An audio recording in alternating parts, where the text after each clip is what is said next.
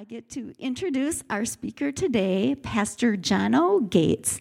Jono is an evangelist, a pastor, and a leader. He was born and raised in Minneapolis, and he attended North Central University. And after he graduated from college, he became um, full time, um, served in full time ministry as the student pastor at Rochester Assembly in Rochester, Minnesota.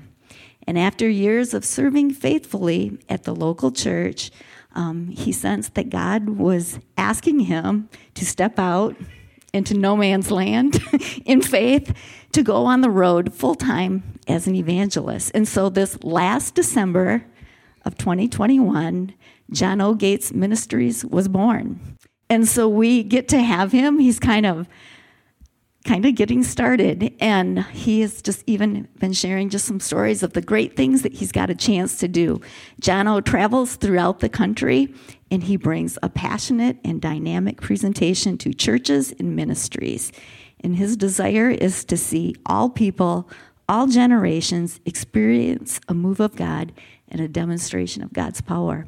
And so let's give it up for Jono.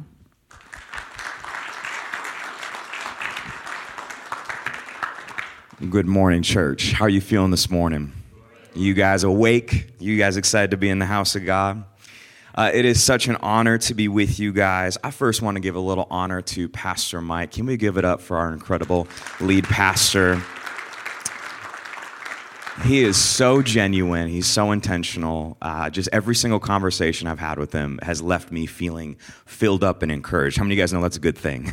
Especially in today's society, it is encouraging to be with people that give you uh, a sense of fulfillment, a sense of life. And uh, as Pastor Vicky said, thank you for being such a wonderful host this morning. As Pastor Vicky said, uh, I have had the opportunity to travel all around the country and uh, as of 44 days ago, I'm full time on the road, and it has been amazing. And I'll be honest with you, it is not something that was naturally something that I wanted to do. Uh, I remember uh, probably 2021 was the most supernatural year of my life where God has confirmed divinely through so many confirmations, through so many people, through so many moments. And I remember I was kind of wrestling with a mentor of mine, and I said, Man, I don't know if this is something that I want to do. I don't know if I want to give up job security, financial security, a church family that I love and I hope loves me. And, and he looked at me, he said, Jono, you have nothing to lose. I was like, What you mean? He's like, You don't have a wife, you don't have kids, you don't have a house, you don't have a dog. He's like, You have nothing. I was like, Thank you for reminding me how little I actually have in my life. And so he's like, This is the time to go. He's like, The only thing that you could lose is your ego, and that's a good thing. I was like, Yeah, but that's kind of fragile, you know? I was like, I want to like make sure I have some like job security and financial security. But how many guys know uh, following Jesus, he doesn't call us to comfortable, he calls us to obedience. And uh, I've often discovered that sometimes God will not meet your expectation because he wants to exceed your expectation. And the last 44 days have been probably the most exceeded, the most, uh, I've seen God's provision and his faithfulness more in these 44 days than I have in probably five and a half years of ministry. And so, uh, as Pastor Vicky said, I was full time for five and a half years and then took the leap of faith. Uh, left my church in Rochester. I looked at my lead pastor. I said, Pastor, here's what's going on in my life. And he's laughing the whole time. And he goes, John, I've known this is coming for a year and a half. He's like, We want to launch you. We want to celebrate you. We see the gift of God over your life. And so, uh, my hope this morning is that this message would encourage you. But how many of you guys know? I hope it will challenge you. Um, I think we cannot change unless we're challenged. And I think God has a really good way of looking at the areas of our life that don't align with His word and challenging us to step into the purpose and the person that God has called us to be. Amen. So I'm going to read from the book of James, chapter 1. There's going to be a Bible on the screen behind me. It says this My dear brothers and sisters, take note of this. Everyone should be quick to what? Listen and slow to speak and slow to become angry because human anger does not produce the righteousness that God desires. Therefore, rid yourself of all moral filth and the evil that is so prevalent and humbly accept the word planted in you, which can save you. Next slide. Do not merely listen to the word and deceive yourselves. Do what it says. Anyone who listens to the word but does not do what it says is like someone who looks at his face in the mirror and after looking at himself goes away and immediately forgets what he looks like. But him who looks intently into the perfect law that gives freedom and continues in it, not forgetting what they have heard, but doing it, will be blessed in what they do. Next slide. Those who consider themselves religious, yet do not keep a tight rein on their tongues, listen to this, deceive themselves, and their religion is worthless. Would you turn to the person next to you and say, Neighbor, neighbor, I prayed all week that I would sit next to you today. I'm believing that this message is for you and for me. Let's pray. Jesus, thank you so much for your time together. God, I pray by the power of your spirit that you would do what only you can do. God, the person that walked in here discouraged, I pray that they would leave encouraged by the power of your spirit. God, the person that is wondering if you care, God, I pray that you would make yourself so tangibly real in their life and in their situation in this moment. In Jesus' name, everybody said, Amen Amen. Amen. Well, one of the things, church, that I think uh, is important for you to maybe know about me. Some of y'all are like, this is not going to be important. But one of the things is I love um, to go to the gym.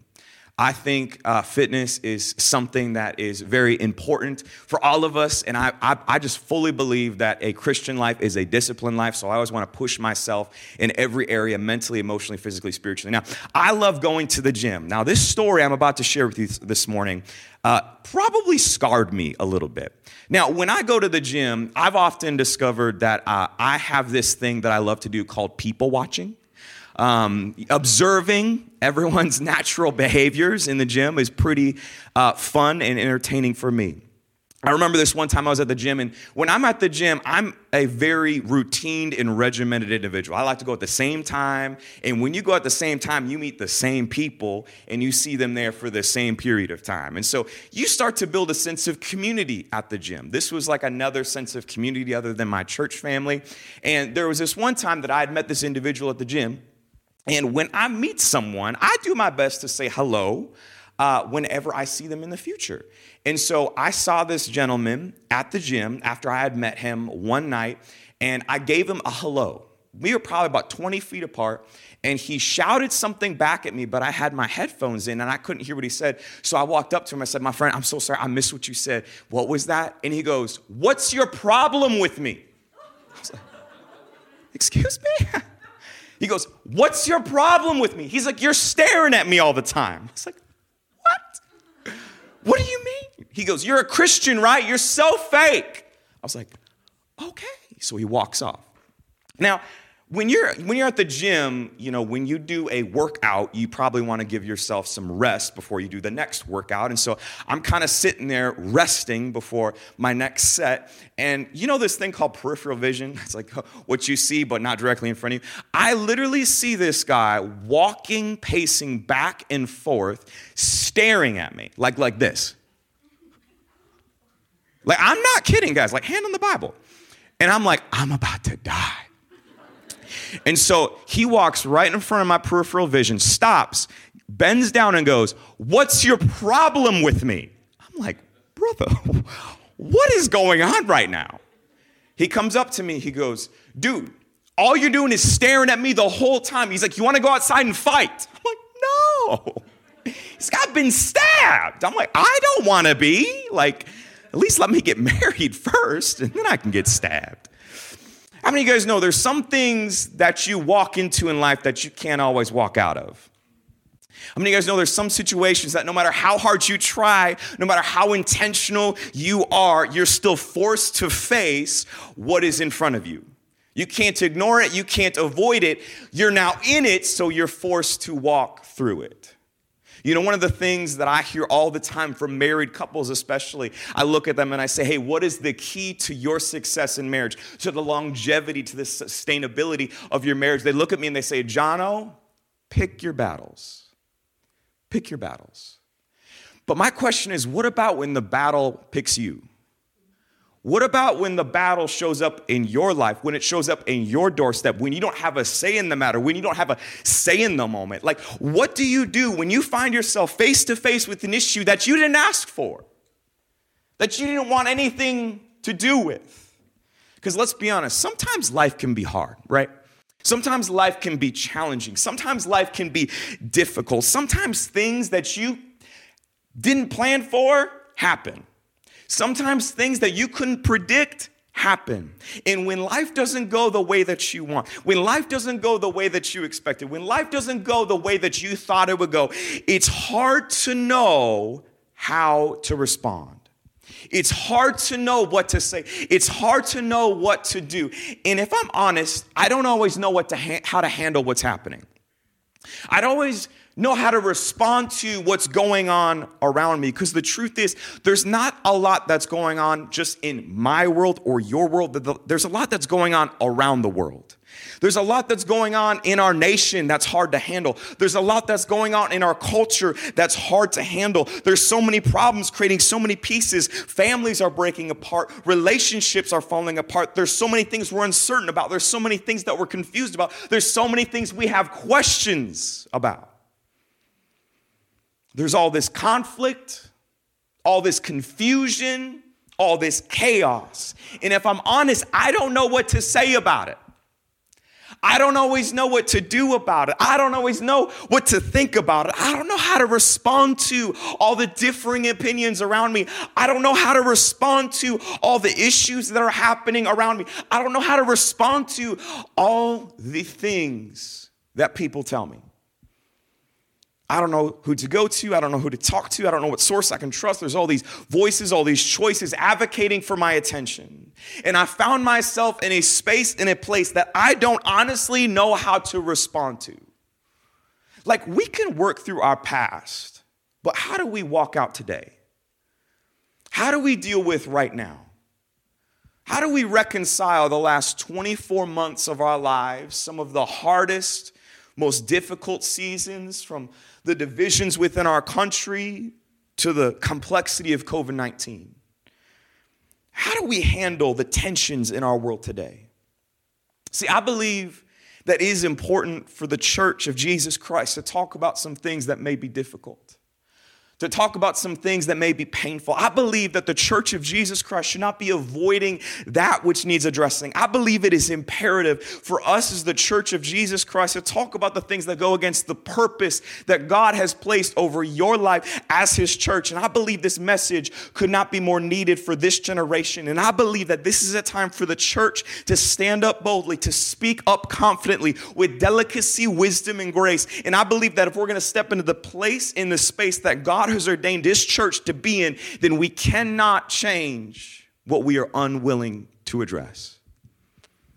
We need to address these areas in our lives because we cannot fix what we're unwilling to face. And I don't want to be the kind of pastor, I don't want to be the kind of person, I don't want to be kind of leader who is not willing to talk about difficult things. Yes, I want to be delicate and yes, I want to be sensitive, but I don't want to be the kind of person that's not willing to address certain areas in my life and in our life because it seems too messy. It seems too complicated. It seems too difficult. I want to be the kind of pastor, I want to be the kind of person that is willing to talk about the hard and difficult things in life the things that we don't always understand, the things that we can't always wrap our head around and say, hey, I may not understand everything that you're walking through. I may not understand everything that just happened to you, but I want you to know I'm with you. I'm here to listen. See, people don't need you to change them or fix them, they just need you to sit with them. They need you to sit with them in the painful moments. They need you to sit with them in the lonely moments. They need you to sit with them when things aren't making sense around them.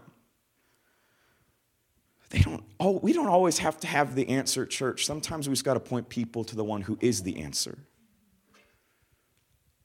And that's the kind of people I think that this generation needs right now. That's the kind of church that this world needs right now is people that would sit there and say, you know what?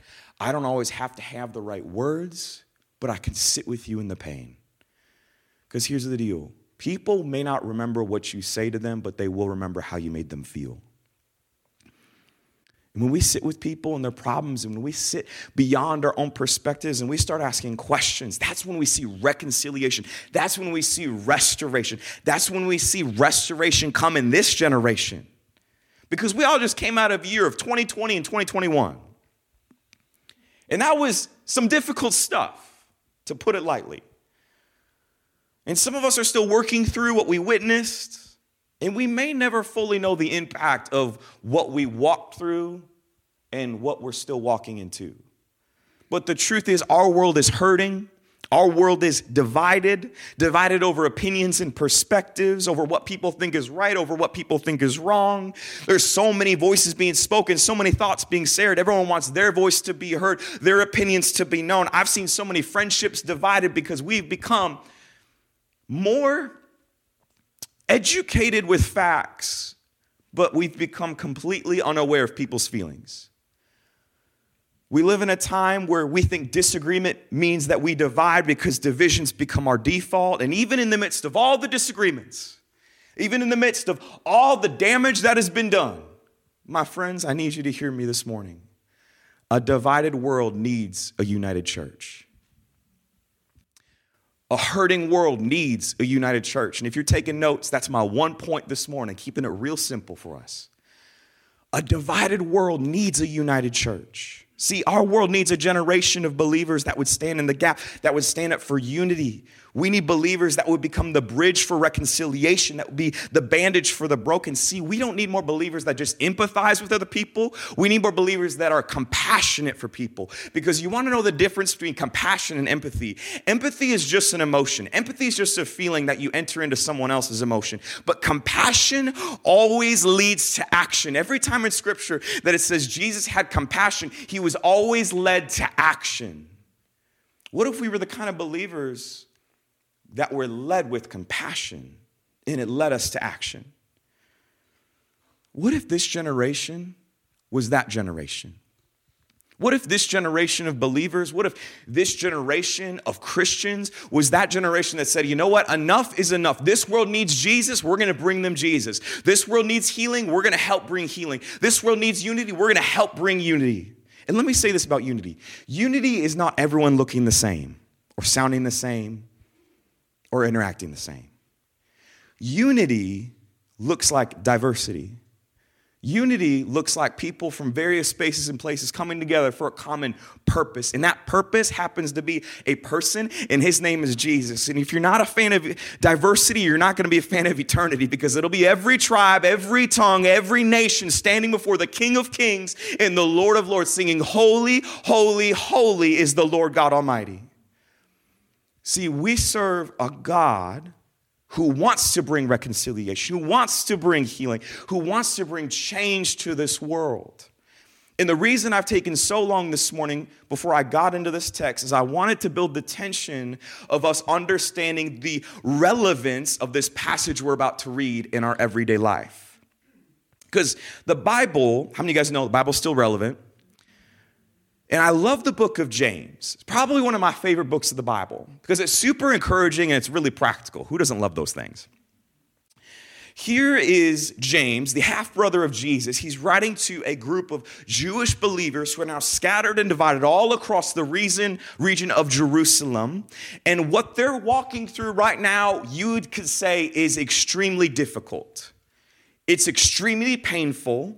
They are experiencing intense suffering and persecution. And James is writing this letter to encourage them to keep going in the midst of difficulty, to keep going in the midst of hardship. He's writing this letter to encourage them to say, when life gets hard, when everything's falling to pieces, keep holding on to faith, keep moving forward. He's saying, hey, I know what you're experiencing today is beyond understandable. I know what you're experiencing today, you can't wrap your head around, but I need you to know don't let what you feel today determine your faith for tomorrow. What God is doing in you is He's producing in you what He wants to bring through you. He's setting up what God is producing, the character of the man and the woman that He's shaping you into.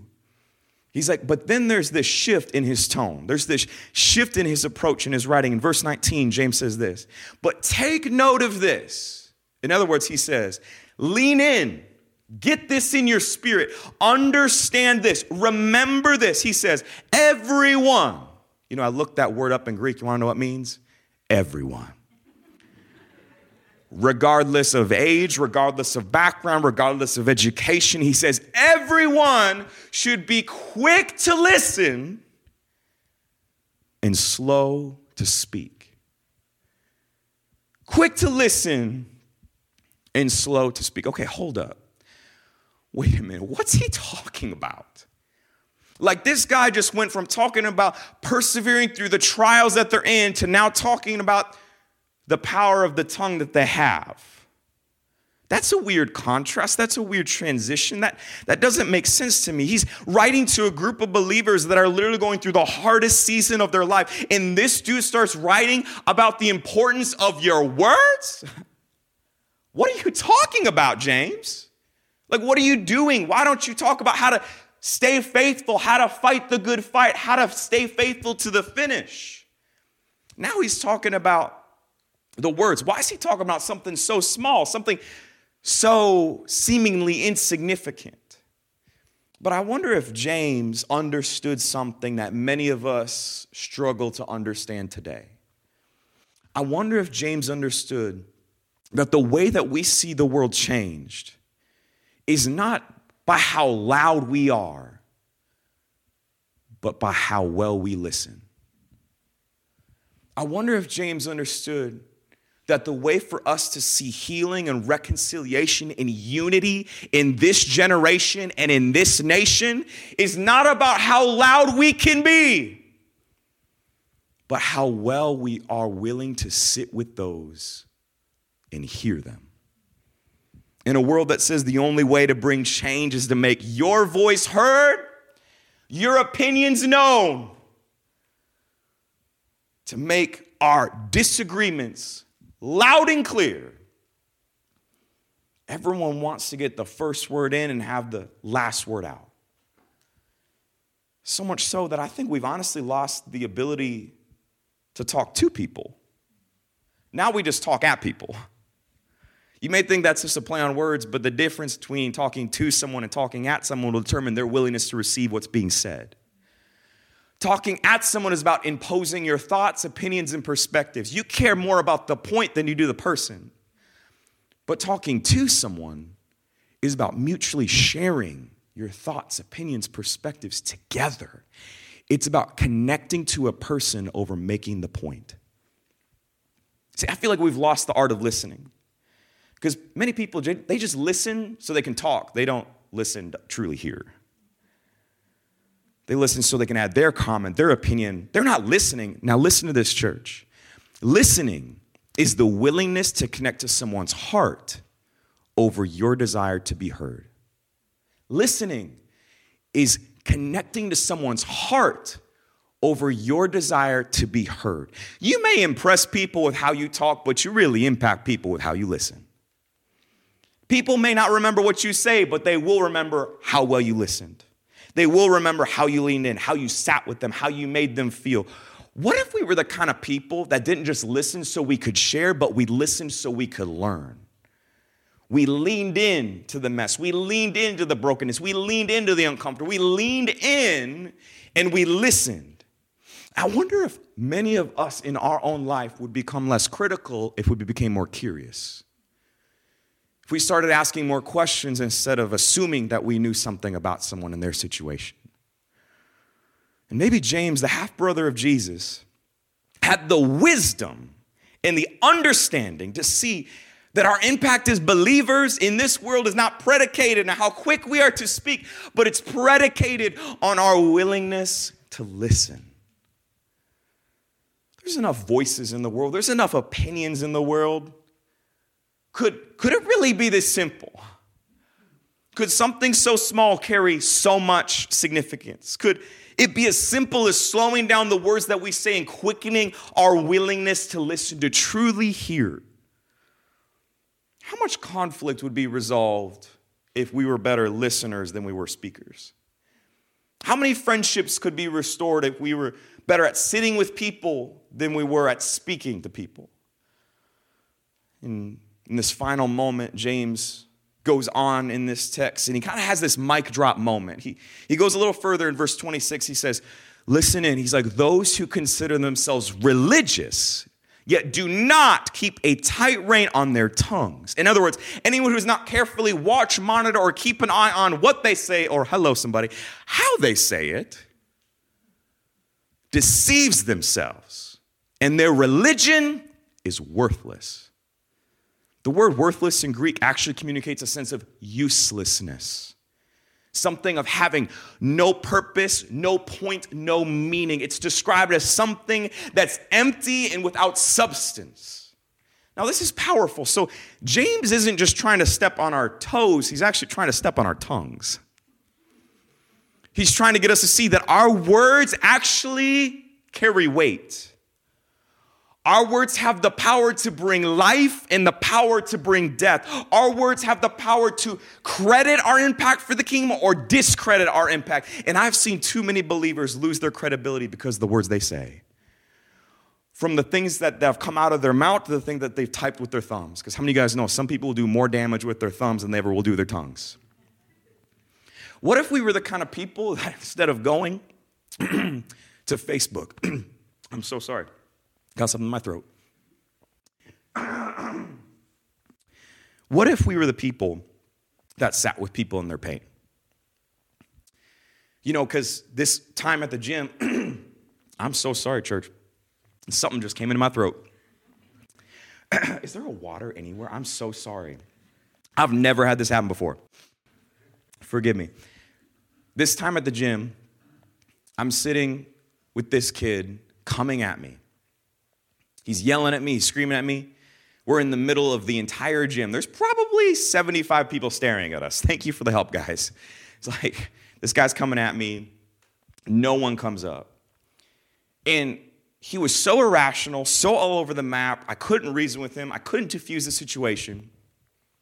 And I remember I finally said, God, would you just show up? Like Jesus, would you would you do something here? How many of you guys know when you invite Jesus into your situation, he will always come into your situation. And in a moment, he literally looked at me and he said, "Are you just a nice guy?" Thank you so much. He looked at me and said, "Are you really just a nice guy?" I was like, "Yeah." It's like I try to be. It's like, "Don't kill me." He's like, "You're really just a nice guy." I was like, I mean, I, I, I, I think so. And I felt like the Lord gave me a word, and it's a miracle I didn't get punched. Come on, somebody. I said, Man, how long have you been on drugs? And he goes, I've been addicted to pain meds for three years. I said, Dude, how did you get hooked? He looked at me. He pulled down his shirt. There's a scar right across his chest. He wasn't joking. He got stabbed. He's like, I had open heart surgery. And I, it, it was so painful. He's like, I literally got hooked on the pain medication just to cope. He's like, I could not sleep. I could not think. He's like, I had to quit my job. I had to quit school. He's like, I literally could not do anything. He's like, except take this pain medication. And I said, dude, I need you to know, man. I said, brother, God wants so much more for your life than you want for your life. God wants to do so much more in you. It was like the Spirit of God came over me, and I said, what, what What's your name? Like, I didn't even know the guy. And he goes, So and so. And I said, Dude, you need to know that God loves you so much. And that, dude, I don't got a problem with you. I was just saying hello. And I said, dude, what, what's, what's your story? And literally in the middle of the Rochester Athletic Club, we sat there for 15 minutes. He started crying, sharing his story, his testimony. He said, You know, I grew up in church, but it was just this religious thing. It was just this traditional thing. He's like, You're really saying that there's a God who loves me and can accept me as I am, even in my faults? I'm like, Yes! It's like, this is the gospel. The gospel is not about my love for God, it's about God's love for me. That's the good news. And he looks at me with tears in his eyes and he starts hugging me. Two grown dudes in the middle of the gym just hugging it out. And everyone's like, what is going on? This guy was like chewing out this one dude, and then now he's literally hugging him the next moment. In church, I share this story today not to pat myself on the back for, wow, way to diffuse a situation, but I share this to let you know You may not be able to control what you walk into in your life and in your season and in your situation, but you can control how you respond to what you walk into. You want to see restoration take place in this nation? Be quick to listen and slow to speak. You want to see restoration in your families? Be quick to listen and slow to speak. You want to see this generation experience Jesus in his heart? Be quick to listen and slow to speak. What if the church was known for being better listeners than we were speakers? That we were able to sit with people in their pain. How much healing would that bring? How much unity would that bring? How would it change our conversations, our relationships? You want to know what's more valuable than making your voice heard? Someone who is willing to listen. So, with every head bowed and every eye closed, I want to ask you a question. Maybe the Holy Spirit's been speaking to you this morning. He's been saying, you know what? There's some areas in your life, there's some areas in my life that we have gotten more comfortable with sharing our opinion, we've gotten more comfortable with sharing our thoughts, our perspectives, but making a point that we forgot to connect with the person. And you're saying, you know what, today the Holy Spirit's been speaking to me while you've been talking, Jono, and there's some areas in my life that I need to bring back into alignment with God's word.